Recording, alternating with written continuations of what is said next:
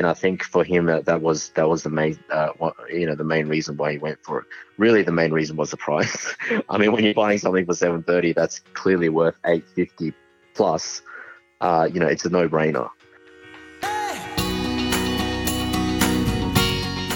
This is Property Investory, where we talk to successful property investors to find out more about their stories, mindset, and strategies.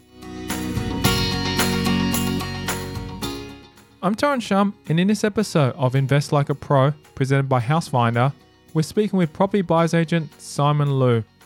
You'll hear how he came across a thousand square meter splitter block deal just 8 kilometers from Brisbane CBD, where his client bought that property under market value and got rented back for 12 months, securing their cash flow from day one.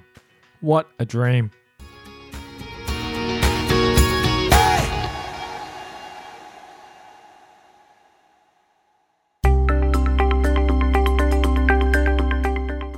Did you know you can also get the show notes from our website for this episode? It's got Simon Loo's main strategies, tips, and secrets that can be useful in your own property journey. These show notes will give you the inside scoop on the little gold nuggets of wisdom all our guests share from their backstory and all their overall strategies and philosophies. Yep, I think you're going to get a lot from it just from these show notes. So just head over to propertyinvestory.com forward slash notes and download it today. So, now let's delve into the meat of today's episode.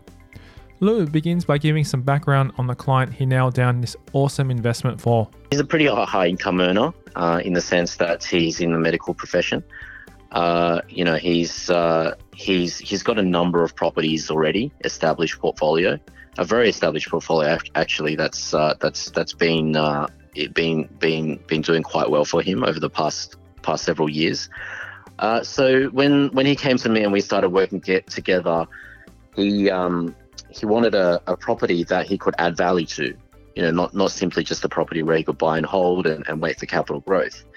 Um, he also didn't value the cash flow component too well, be, too much. Sorry, not too well, because he was was a very high income earner, and also he uh, you know he already had a bunch of properties that was producing already uh, passive income for him. So, you know, it wasn't super, super important. Just to find out, what was his goals behind purchasing more properties? Because if he's high income earning, he's got an existing portfolio that's also got cash flow. Does that mean he could potentially, you know, retire from what he's doing? Or is there other motivations behind this? I think for him, it was mostly uh, uh, a sense of just putting his money to work. You know, like uh, uh when when we work with uh, uh, people who do uh, have high higher incomes, you know, and they're very focused on their job, their nine to five or their day to day job.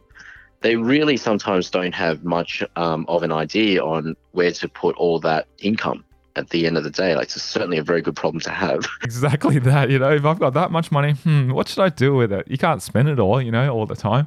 Yeah. So, interestingly, when we first uh, had that conversation, he he didn't actually have too much of a goal. He he just you know he knew property was a good long term investment, um, and he just bought properties, uh, you know, when whenever he had the opportunity to financially. Um, and he just ended up in a position where he, uh, you know, obviously he, re- he he got he got quite lucky with the the recent booms uh, that that that that's happened in Sydney, um, and he just wanted to continue that that kind of process. But I guess once we started talking, you know, we kind of really drilled down to okay, cool. You know, what? Okay, it's great that you're spending this money and you're actually investing it, and you're not just spending it on uh, on on on on silly things.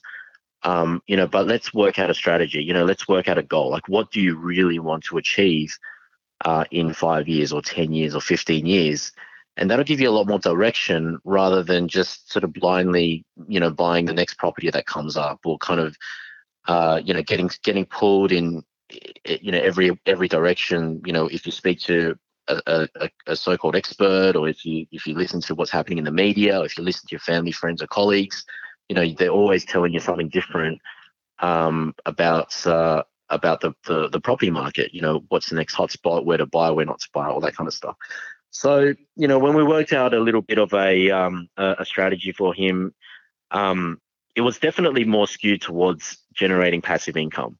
you know, like most of most of my investors, most of my clients, and most investors in general, they they really invest in property with the notion that they can have the opportunity or have the choice to retire early if they wanted to. Uh, and retiring early is different for everybody. You know, some people can live an extremely comfortable uh, retirement with fifty thousand dollars of passive income, uh, and some, you know, maybe wants uh, two hundred thousand dollars of passive income you know, to to to be comfortable. So you know, it's you know different people, different lifestyles, uh, different expectations, all that kind of stuff. So you know, when we worked backwards from this uh, from this particular client, you know, we we kind of figured out, okay, if your ten year goal was X amount of passive income, then we need to you know work backwards and find out the types of properties we need to buy, um, how how frequently we need to buy them uh, over the next ten years, uh, for you to get to that point where you have that passive income and have that choice of not having to work, you know, uh, nine to five or or, or full time or whatever it might be. So, you know, when we work backwards, we actually set out with the intention just to buy good deals, in all honesty. You know, we, we just wanted to buy, like, he, he wasn't definitely buying in the more sort of $400,000, $300,000 affordable market. He was looking at more blue chip options nonetheless. Um, but he was always also, you know, quite interested in in, in buying or, or, looking at opportunities where you can add real value to them. You know, meaning either subdivision or developments or uh, something along those lines. So, what happened with this particular house was um, it, it, it was an off-market deal. Uh, the the agent that we were working with for this house, we literally bought a, a property off him maybe about two weeks prior. So we're still fresh in his minds that, you know, my buyers are looking for uh, opportunities where we can make a, a, quick deal happen, you know, where we can, uh, you know, if, if the seller is in a situation or in a particular situation where they need to sell it urgently or they need to sell it, uh, you know, quietly as in off market, or maybe if they need to just sell it under a certain set of circumstances, then you know that's where that's where I can make the the deal happen as smoothly as possible for the seller. So anyway, he called me up. He's like, "Look, I've got this house. Um, it's in uh, it's in it's in a suburb that's only eight kilometers from Brisbane CBD, uh, and it's a three bedroom brick house. You know, fairly standard. The people living there um, was actually the reason why I managed to secure the property for the price that we did, which was a, an extremely good price. Uh, and the, the main reason was that these sellers needed to stay inside the house for the next 12 months. So, so the selling agent gave me two options. He said, look, we can get the deal done, but they either want a super long settlement uh, or they want to rent the property back for the next 12 months. So for my clients, which are mostly investors, that's music to our ears. You know, when we buy a property where the seller is willing to rent the property back out, then that that means a couple of things. Number one, secure cash flow and income from day one of settlement. Um, the other thing is they've lived in there as an owner occupier for you know however many years. In this case, over ten years. So they you know, they're not going, it's unlikely they're going to be the type of tenants that are, you know, going to do anything untowardly towards a house in terms of malicious damage. Um, you know, they, they know and understand, I guess, the cosmetic faults of the house already. So it's unlikely you're going to get, you know, tons and tons of maintenance calls. Um, and they're, they're, they're relatively secure as well. You know, obviously when we, when we do these rent back options for sellers, we still need to do background checks. We need to make sure they're still employed. We need to make sure they're not on like a TICA database, which is a database uh, for for for tenants that have done the wrong thing in the past. Um, and you know, all those boxes came back clear. So okay, cool. Let's go with the the rent back option for 12 months. Um, the rent was agreed to, which was market rent. Um, and we managed to pick up a deal, th- this particular property, for $730,000.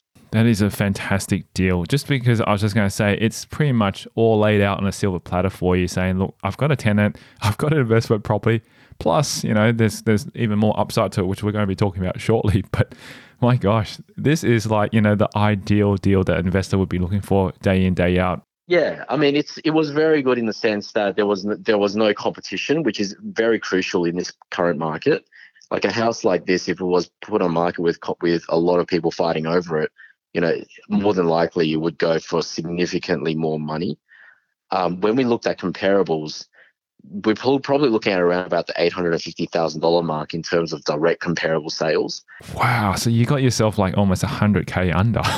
yeah, almost hundred k under, and that's just comparing this particular house to your standard other three bedroom sort of brick houses in the area.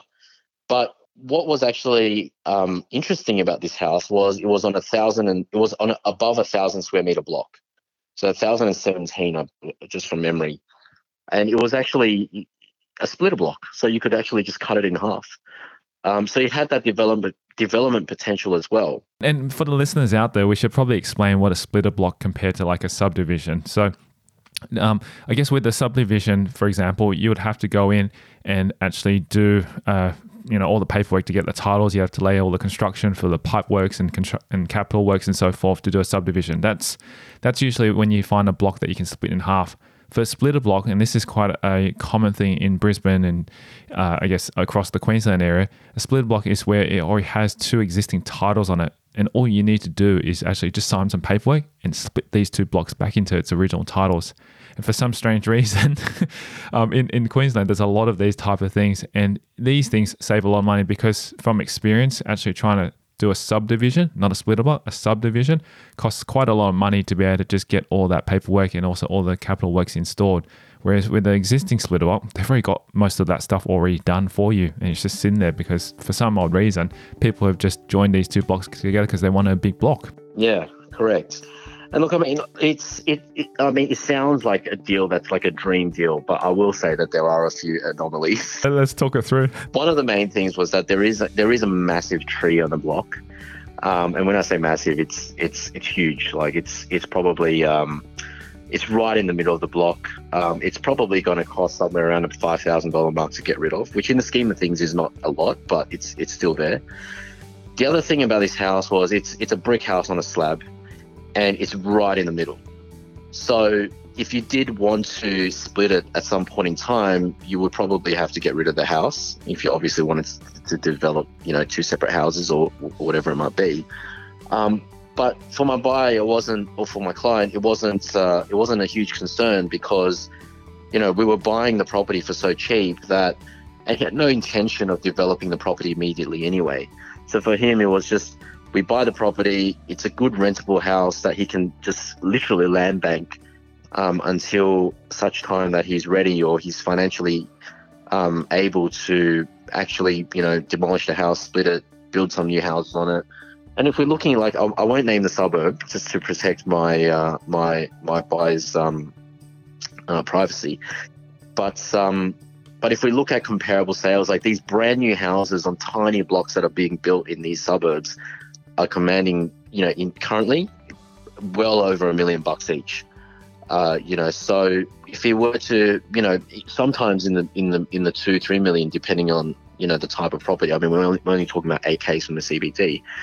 So, you know, it's it's it, there's definitely a lot of potential. Um, the other thing I would say is, uh, you know, I, I, obviously with this particular client, they are high income earners, so cash flow wasn't super important. So when we pay, even though we paid seven hundred and thirty thousand dollars for the property, the rental, uh, the, uh, the the market rent for this property was only about sort of four fifty to four eighty mark, um, as is. Uh, so look, I mean, it's not super bad. I think you know, given current interest rates, you're, you're pretty much hovering on neutral, neutrally geared territory, um, not not including depreciation. Uh, you know, so your head would still be above water uh, from a uh, from a cash flow perspective, but you know, just marginally. Uh, so, you know, it's not for every investor, obviously, but, you know, the opportunities are, are, are everywhere. You know, it's not just limited to properties in affordable areas. Uh, obviously, you can get these kinds of deals uh, in, in, in more sort of blue chip suburbs as well. Yeah, that's really fascinating.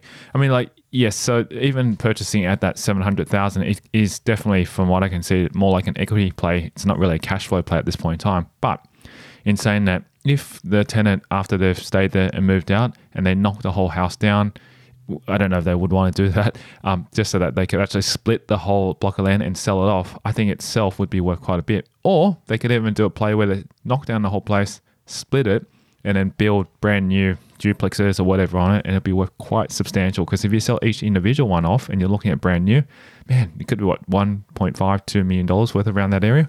Yeah, I mean it's a it's a type of property where you have to spend money to make money, um, and you know like, but the, the like if we do the feasibility even based on today's numbers, like there's there's there's definitely a lot of margin in it. You know, if we if you were to knock it down, split it, build new houses, and just sell it off as is. But you know, for this buyer, you know, I think he's just he's just he's just happy that he's got a a, property that has that opportunity, but also generates an income you know, while he waits. Um, and I think for him that, that was that was the main uh, you know the main reason why he went for it. Really, the main reason was the price. I mean, when you're buying something for seven thirty, that's clearly worth eight fifty plus. Uh, you know, it's a no brainer.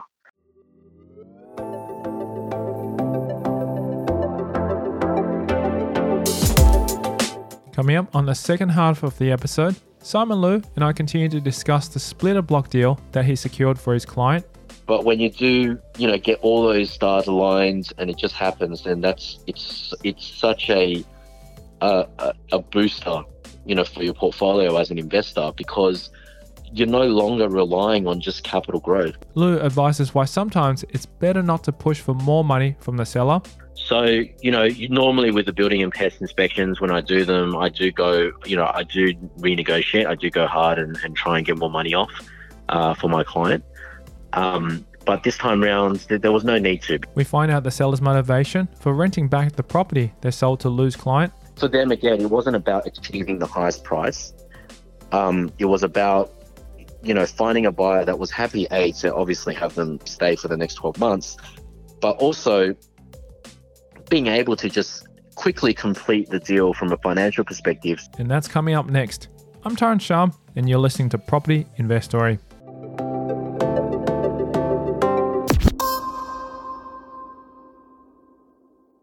Have you been looking for months and getting frustrated that each property you've seen seems to be a lemon? Or are you after distress, off market, high cash flow properties in high growth areas, capital city locations? If you answered yes to either of these questions, you are not alone. For being a loyal listener of the podcast, Simon Loo is offering a free one hour strategy session, normally valued at $500, to help put together an actionable property plan. To get your free strategy session, simply visit housefinder.com.au and fill out the contact form or call Simon directly on 0415 626 342 and quote Property Investory.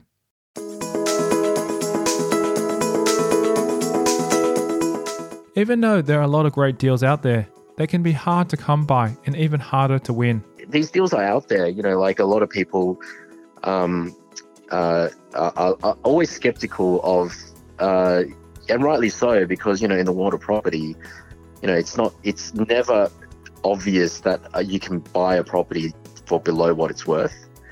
Uh, but when you do, and look, I, I, will admit that it's not the easiest thing to achieve. Um, you know, like I always say, 99% of people when they sell a house, they always want the highest price.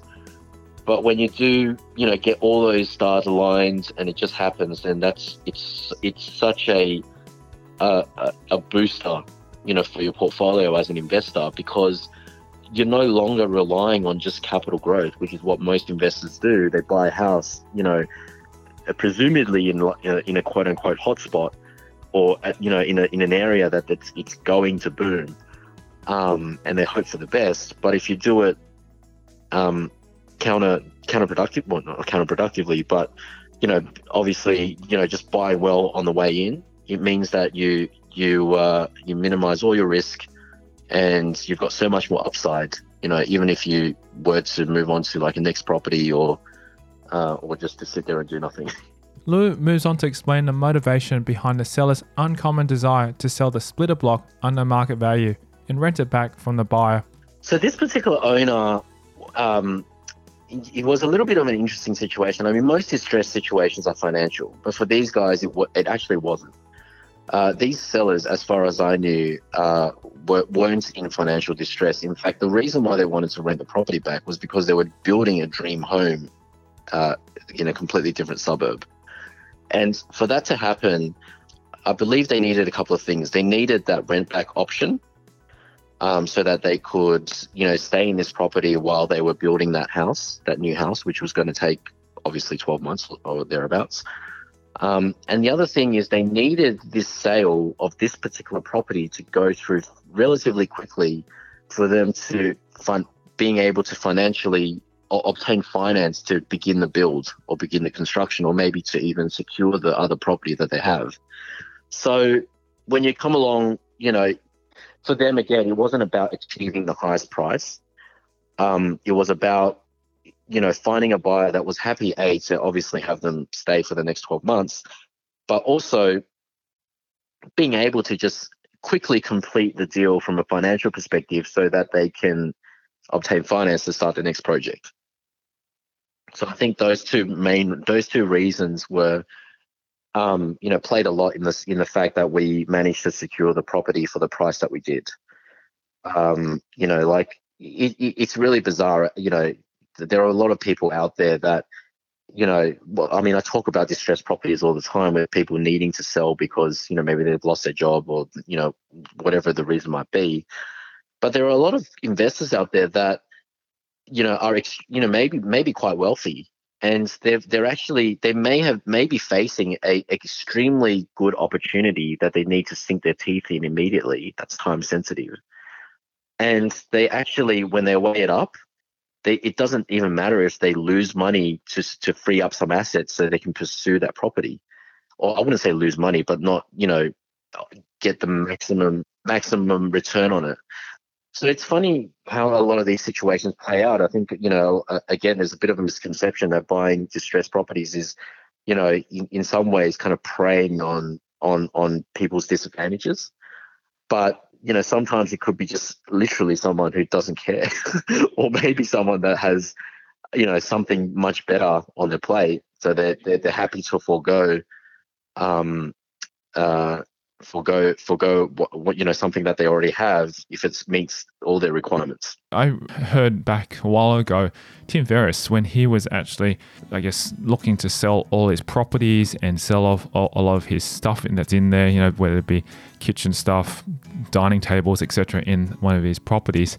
He said, "Look, you know, I was happy to offload them for less than like 50% off because him, you know, his hour is, I mean, his time that he earns his money is much more valuable than him actually placing an ad online or getting an agent to sell his property. He would make, you know, multiple times more than what he would sell all those things for. So he said, look, you know, I'm, I'm better off just to let these things go because it frees up his mind to actually focus on what's going to generate more revenue from his kind of thing. So, you know, I, I remember just reading a post that he just offloaded, you know, property and he just said that one was giving him a bit of a headache. He didn't care, just sold it off and he knew that was worth a lot more than what he paid for it, but he still, you know, let it go. And then he just focused on what he was actually best at, which was to generate more revenue from, you know, his other startup deals and so forth because they're worth multiple times more.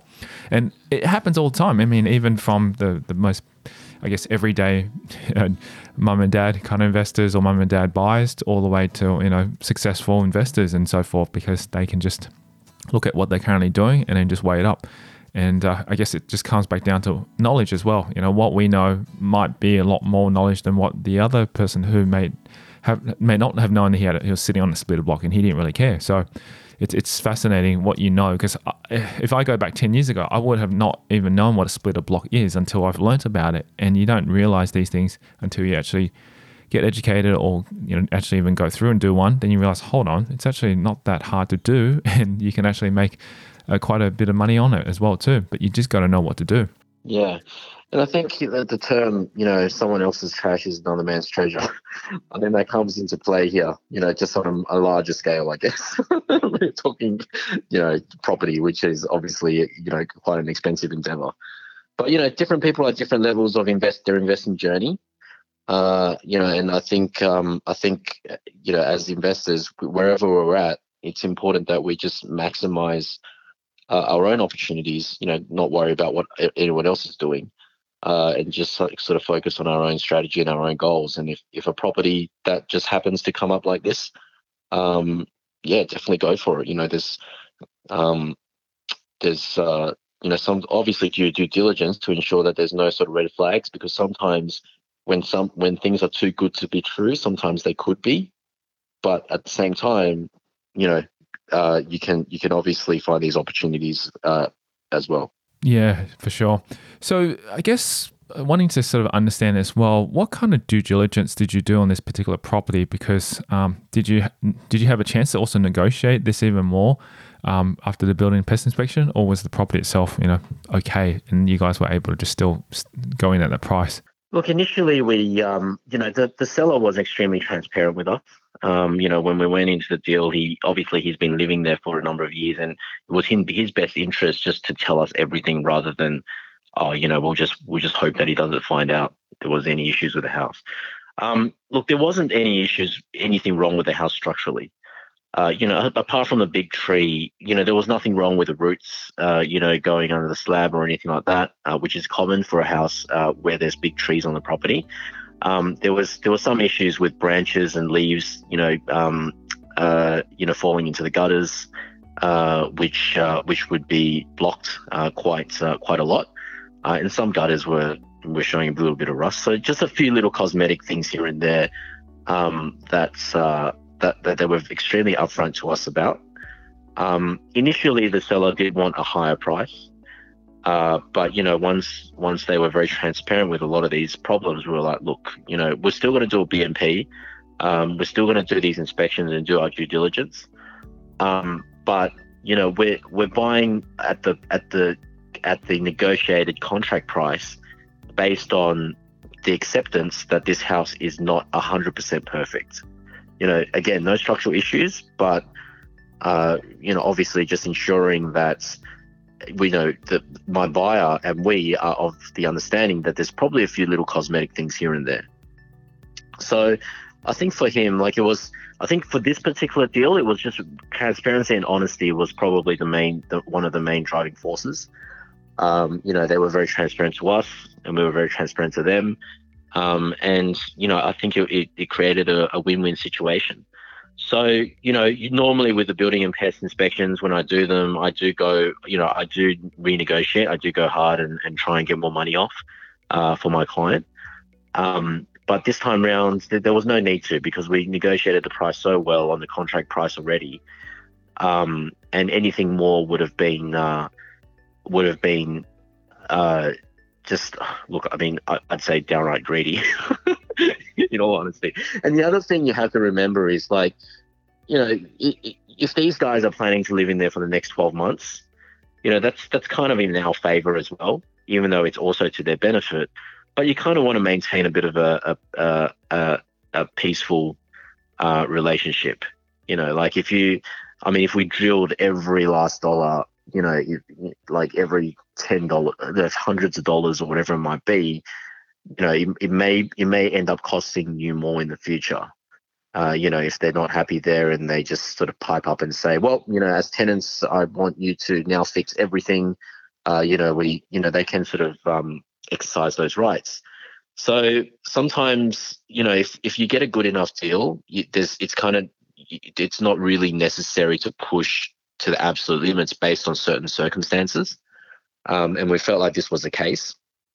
So, you know, like with that said, though, you know, the building pest, when we did it, it came back pretty clear. You know, there was nothing, um, you know, obviously with the just a standard sort of typical wear and tear stuff, you know, a bit of uh, uh, uh some chip, uh, some chip paint work in the walls, uh, you know, obviously some gutters that were full, um, little things here and there that that weren't worth negotiating off anyway, um, and wasn't going to cost my client much money to fix, if anything at all. Um, actually, now that I mentioned that, the uh, when we did do the building and pest, the seller uh, did offer to over the next 12 months fix up a lot of the things that came up on the building and pest. Uh, you know, as part of as part of his uh, as part of his uh, you know obviously his his him just tenanting the place. Um, so I mean that's another benefit of uh, of of of you know having that rent back option is a lot of the times these sellers, even though they've sold the house, they're still quite house proud. You know, obviously it's it's a it's an emotional attachment for them, especially if they've got family and kids and stuff that grew up there. So they, they don't want to trash the place. They, in fact, they probably want to improve it, um, you know, look after it while they're still there. So, you know, again, just a win win situation for everybody.